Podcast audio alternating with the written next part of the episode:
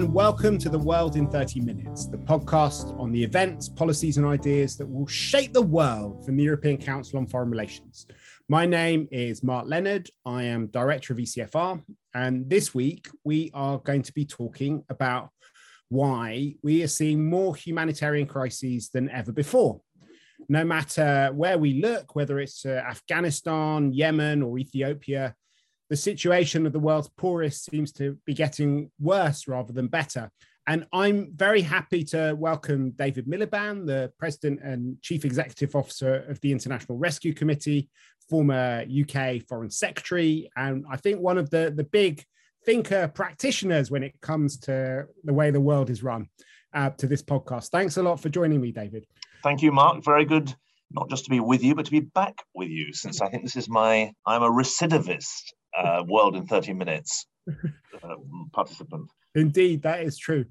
Um, and David, you gave a really interesting lecture at the end of last year at the Council on Foreign Relations, um, in which you argued that what we're seeing now are not a series of disparate problems uh, around the world, but rather a, a bigger system failure. And you warn that humanitarian emergencies are only going to get better sorry only going to get worse if we carry on neglecting their their their causes and ignoring the the systemic problems which are at the root of all of these um, uh, tragedies which seem to be erupting all over the world. Can you maybe start by, by talking about what you mean by system failure? Yes, I think it's really um, great to have the chance to try and discuss this with you.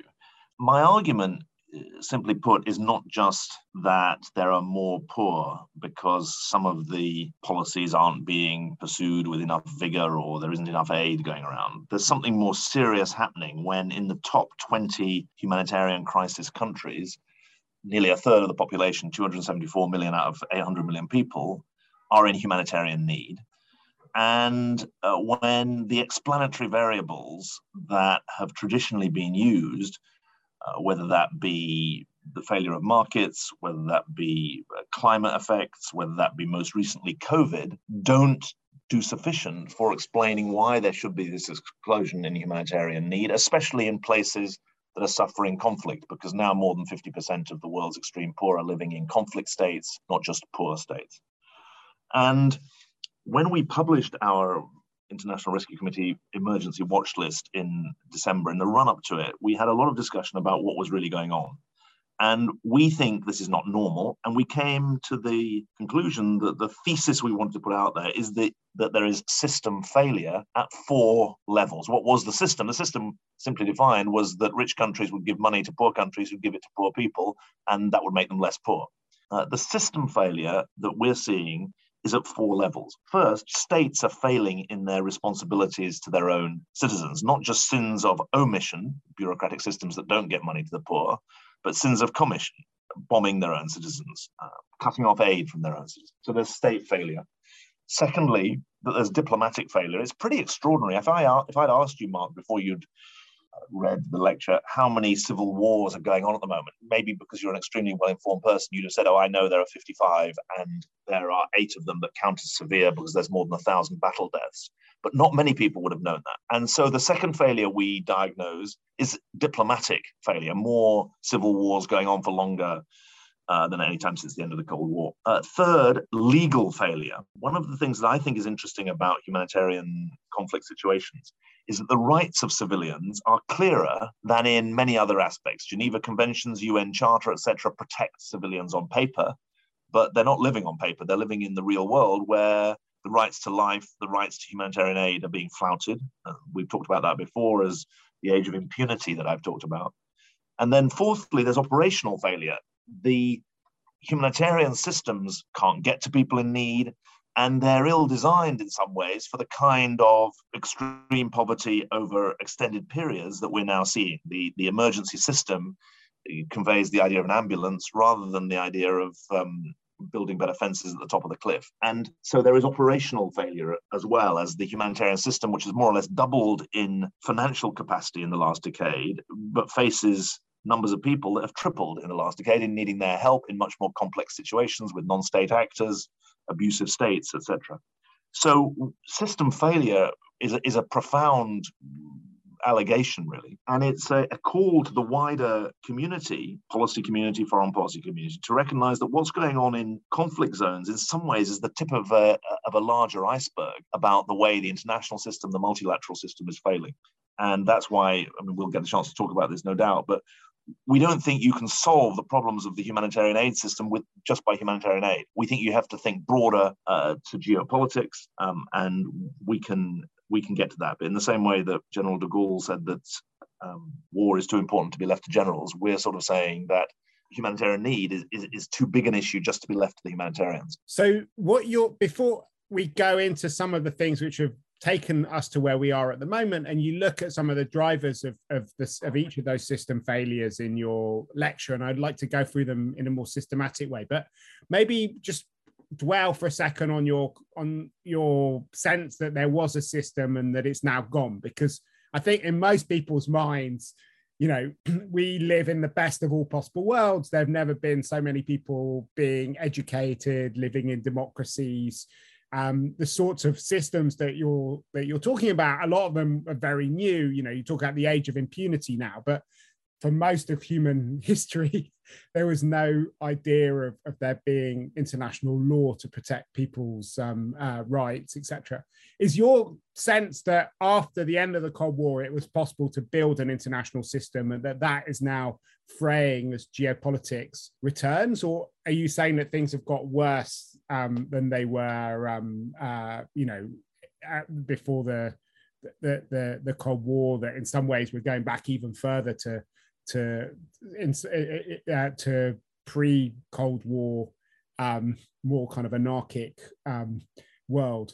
Well, just to be absolutely clear, I'm not saying there was a golden age because that's the easy thing that people say. Oh, you're saying so there was a golden age either in the unipolar world or in the Cold War. No, I'm not blind to that at all. There was no golden age, but I do make the claim that what is happening now is more reminiscent of the pre 1945 period than even the, 19, the, the organized, ordered conflict of the um, of the Cold War. And I think that if you want a date when things started to get worse, it's interesting around 2005 6, the indicators both of democratic health around the world, um, on the one hand, and of humanitarian um, need around the world, um, impunity started to go in the wrong direction.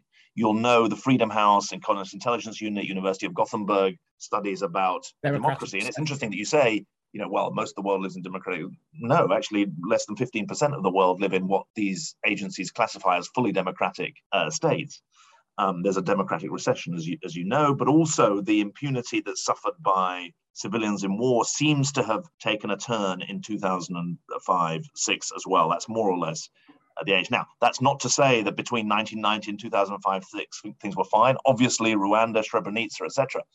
But there was a brief shining moment when the ideas um, in the UN Charter that state sovereignty had to be protected, but so did the rights of individuals, universal rights. There was a moment when that seemed like a realistic uh, policy debate. You will remember a responsibility to protect and all of that in 2000, in the early 2000s. So I think that um, what we are seeing now, though, is a very serious reversion that I think is driven by um, more or less, I think, three factors are at the heart of this. The first is this extraordinary um, number, duration, and virulence of so called civil war, which essentially we put down to the internationalization of conflict, where in Syria or South Sudan or Yemen or Libya, you have 6, 12, 18 different countries, never mind non state actors working in Yemen, now dozens and dozens and dozens of different non state uh, actors. Uh, secondly, you've got the, the fragmentation of global power so that uh, states um, are um, feeling able to uh, really do their own thing. Um, and that there's a power vacuum, I think, in the global system. And then thirdly, and these three points intersect, I think, they overlap. I'm very interested also in how the idea of the sovereignty of states, which is written into the UN Charter, is now being used as a shield against the, the second aspect of the UN Charter, which is the rights of individuals. It's a shield against accountability. And if you look at the states that are saying, no, we don't want UN inspectors, we don't want uh, international experts, we don't want uh, accountability mechanisms, they're using the arguments of sovereignty, which of course are used by so called populists in Western democratic states as well, to say we're going to keep the world out. And these are these foreign ideas of universal rights are not something for us. I think those three drivers fit together to create this, what I would claim in some ways is a pre 1945 situation. So that's fascinating picture that you're telling. I mean, it'd be good to, to maybe that you're painting. Can we just maybe go a bit deeper on some of these things? I mean, the first thing you talk about on the internationalization of civil conflicts is fascinating, but it does feel in some ways more like a return to, to Cold War dynamics where you had countries piling into these peripheral parts of the world and you know proxy wars going on in places like Angola and um, you know all sorts of countries found their their their politics blighted and ripped apart in particularly in Latin America and in in um, in Africa um, and to a, a, degree in the Middle East. Um, and and these things are starting to to happen again. But the number of people who get killed by war you know it's every single person is a tragedy but it's quite low in historical terms. I mean if you look at the last 15 years about 100,000 people. I mean, it, depends on which academic uh, definition of of, uh, of a conflict death you you take, but it's many less people than. Um, but yeah, the, if you look at it in historical terms, depending on what definition you have of a conflict death, um, there's roughly been about 100,000 people dying a year for the last 15 years or so. Um, is it that that's just the tip of the iceberg and there's a huge amount of, of suffering beyond that, or is it the the number of conflicts that are going on? What what is it that I think my contention? I, am making three contentions. I think one, that extreme poverty is increasingly con- concentrated in conflict states. Secondly, those conflict states are marked by external interference that is far more variegated than uh, simply the bipolar. Um, Cold War model. It's not as simple as there's an American side and a, and a Chinese side, um, or, or, an American side and a Russian side. Um, and then thirdly, uh, there is this point that 70% of deaths in war are now of civilians, which I yeah. think is a is a change. And obviously, there were unspeakable horrors of the Cold War as well. But what I think um, strikes me about the current situation is that this is not ordered, organized standoff. Uh, th- this has got a dynamic of its own in the different places, whether you look at the Horn of Africa, uh, whether you look at Yemen, uh, whether you look at frozen conflict now in Syria, whether you look at the prospects in Afghanistan. This is the presence of non state actors. I mean, there's an figure that I put in my um, lecture, which quotes the International Committee on the Red Cross, saying that 60 to 80 million people in the world are living under the governance of non state actors. Now, th- there's an argument about how much of the Afghan um, population were included in that figure, which was pre August uh, this year. But nonetheless, the presence of significant non state actor presence, you can see this in northeast Nigeria, you can see it in Syria, you can see it uh, increasingly in uh, parts of the Sahel. Um, you can see it in Afghanistan, where the challenge to the Taliban is from Islamic State uh, th- that's an additional new factor that I think is important in this in this context. One other really interesting question is the the one that you raised about the balance between universal rights and national sovereignty. I mean, I um, was a big supporter of of the responsibility to protect and the idea of of stopping states from from shielding horrendous human rights abuses behind the protection of so-called national sovereignty and seeing sovereignty as something which which is um, not an absolute right to whoever's running a country, but something that you have to earn by looking after your citizens and that you have a duty of care for them. But many people outside the West would argue that these assertions of universal rights were abused by Western countries uh, to carry out all sorts of interventions often um, uh, pushing the limits of, of international law, and that it's a healthy rebalancing of the system, and that maybe what we're complaining about is not so much an age of impunity, but it's more the fact that, that the West is no longer able to to see its uh, its interests and its re- read in other places. How would you well, respond to that? Yeah, well, I, I, I think it's really important to take on that um, argument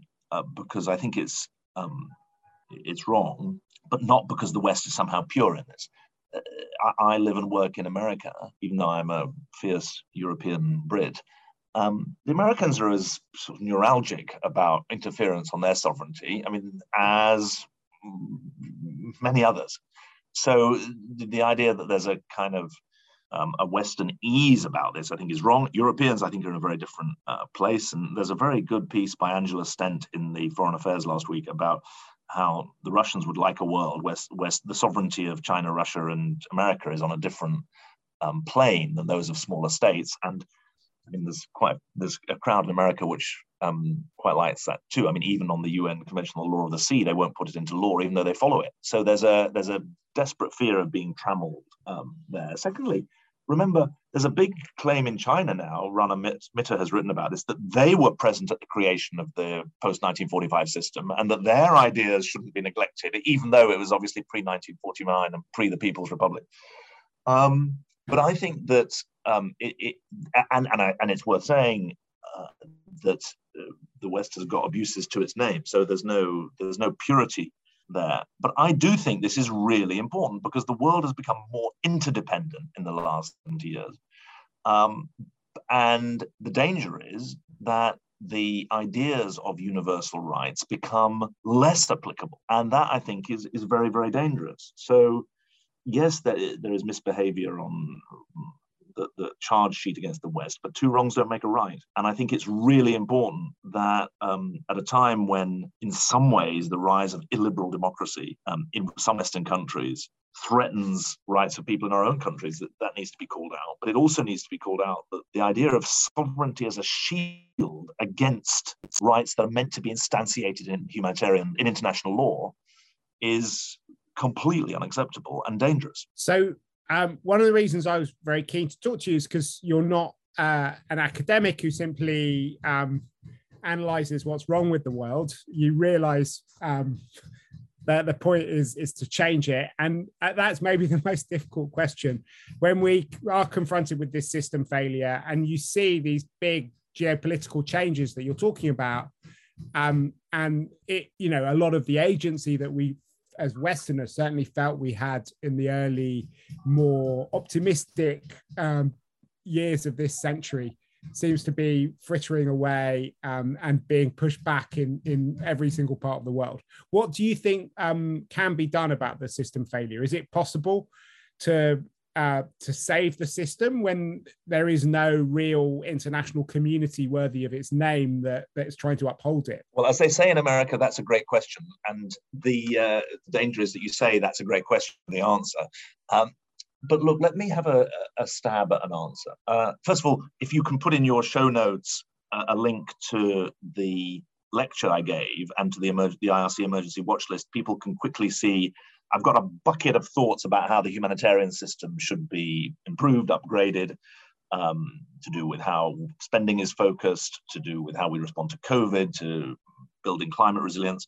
And I have some thoughts about um, how some of the politics can be patched up. Um, the French have a proposal to suspend the veto in cases of mass atrocity in the UN Security Council. I support that.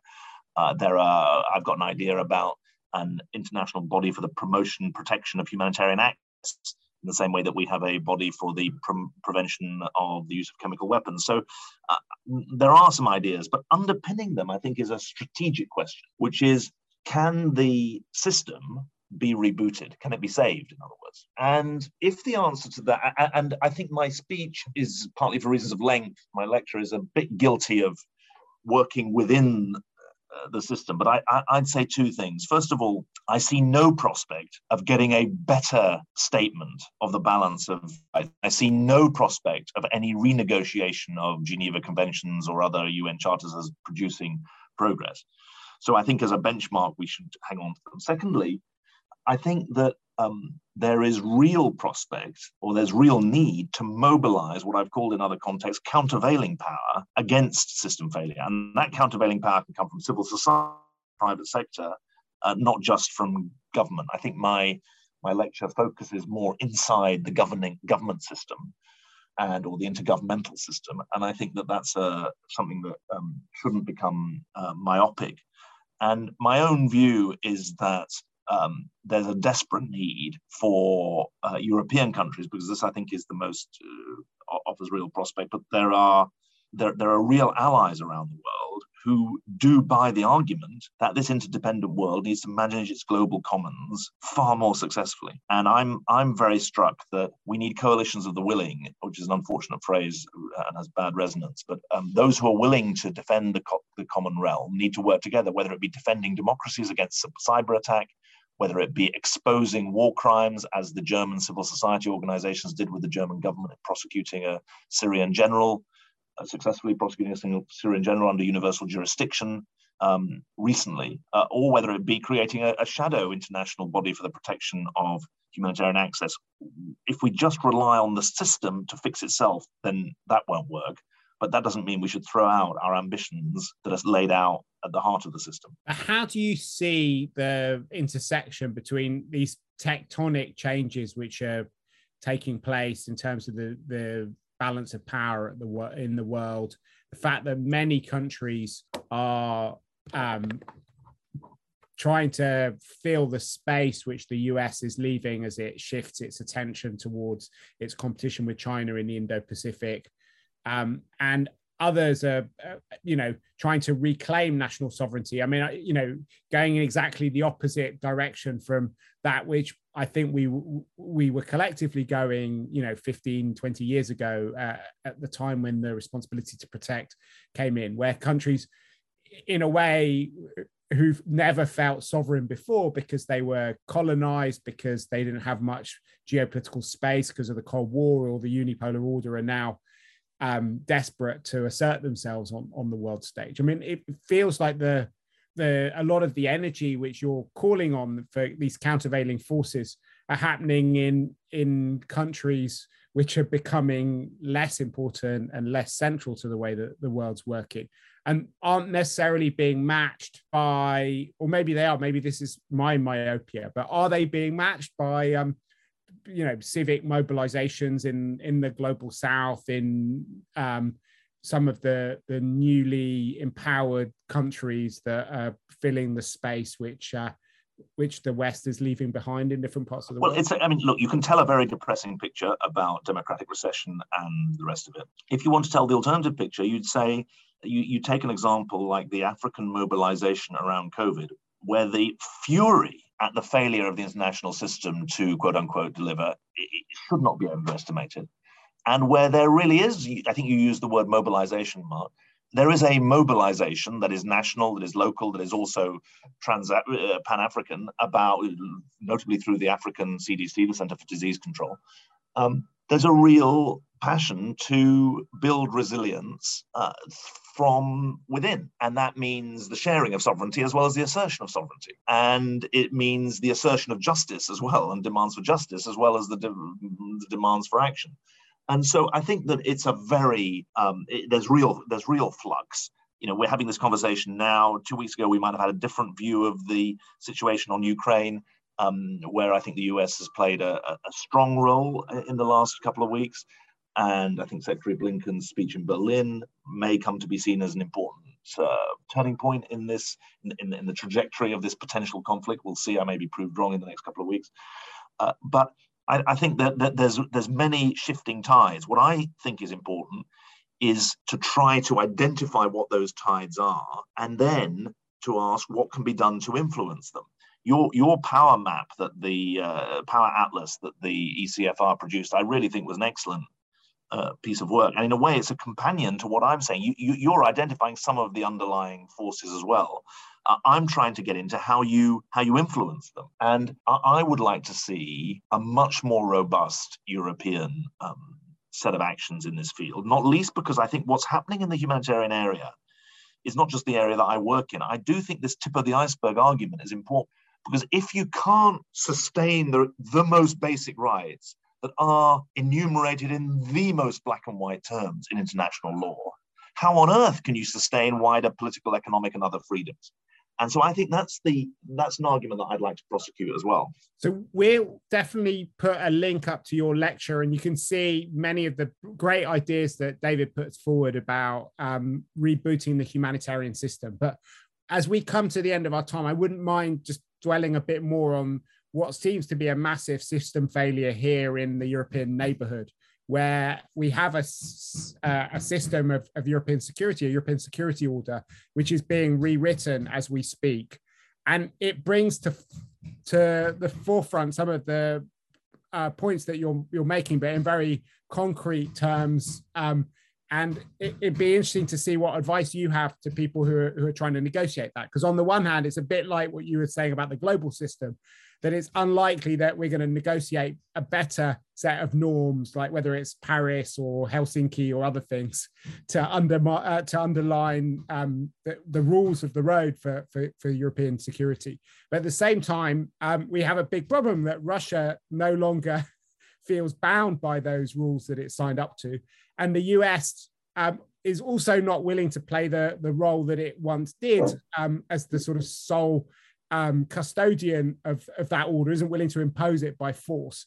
And that's why um, things are, have become so muddied. On the one hand, there's an attempt to deter behavior, to, to raise the costs of undermining those principles, to restate them. But at the same time, um, it, you know, there is a concession uh, that we need to talk about these rules if one of the big parties to European security um, feels so unhappy about it that it's willing to use military force to, to, to, undermine it. That creates a problem for all of us, whether or not what it's doing is, is legal or moral or can be justified. The fact that it's happening means that that that order doesn't exist anymore and that the system is failing. What what do you think um, uh, Europeans should be doing? Europeans who are conspicuously absent from um, from the, the tables where these discussions are, are taking place. Um, and how do you think Biden should um, and and Blinken and, and his team um, take this forward as as um, uh, the situation uh, becomes uh, ever more pressing and, and, and, and scarier? Well, you're right to raise it. And if I may say so, there's, a, there's an additional element which speaks to my system failure argument, which is that uh, the consequences of 2014, uh, two, 2 million people internally displaced in Ukraine have never been properly addressed, 14,000 dead, too late um, for them. Uh, the one point I'd pick you up on is it's an attempt to rewrite the rules of European security. It's not yet a rewriting of the rules of European security. And the Angela Stent piece that I referred to um, about what Putin is thinking um, and how we should understand it speaks to this third attempt to rewrite the rules of European uh, security. Now, um, we, have only got you know, never mind the world in 30 minutes, we've got the world in 30 seconds. So, it, it, or at least this part of the world in 30 seconds. But what comes into my mind? First, we have to get our story straight. And there is a revisionist history that is being written of the attempt by, that, that alleges an attempt by NATO to encircle Russia, which is rubbish in my view. And we have to get our story straight that independent states chose their own futures.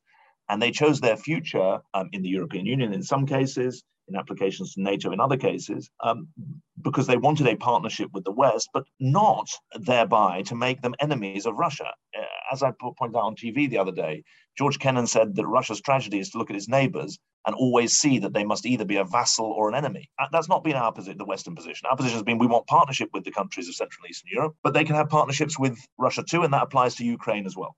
Secondly, we have to get our defenses in place. You said there's the prospect of a hot war. There's been Cold War on the cyber field already. And so the defenses need to be in place.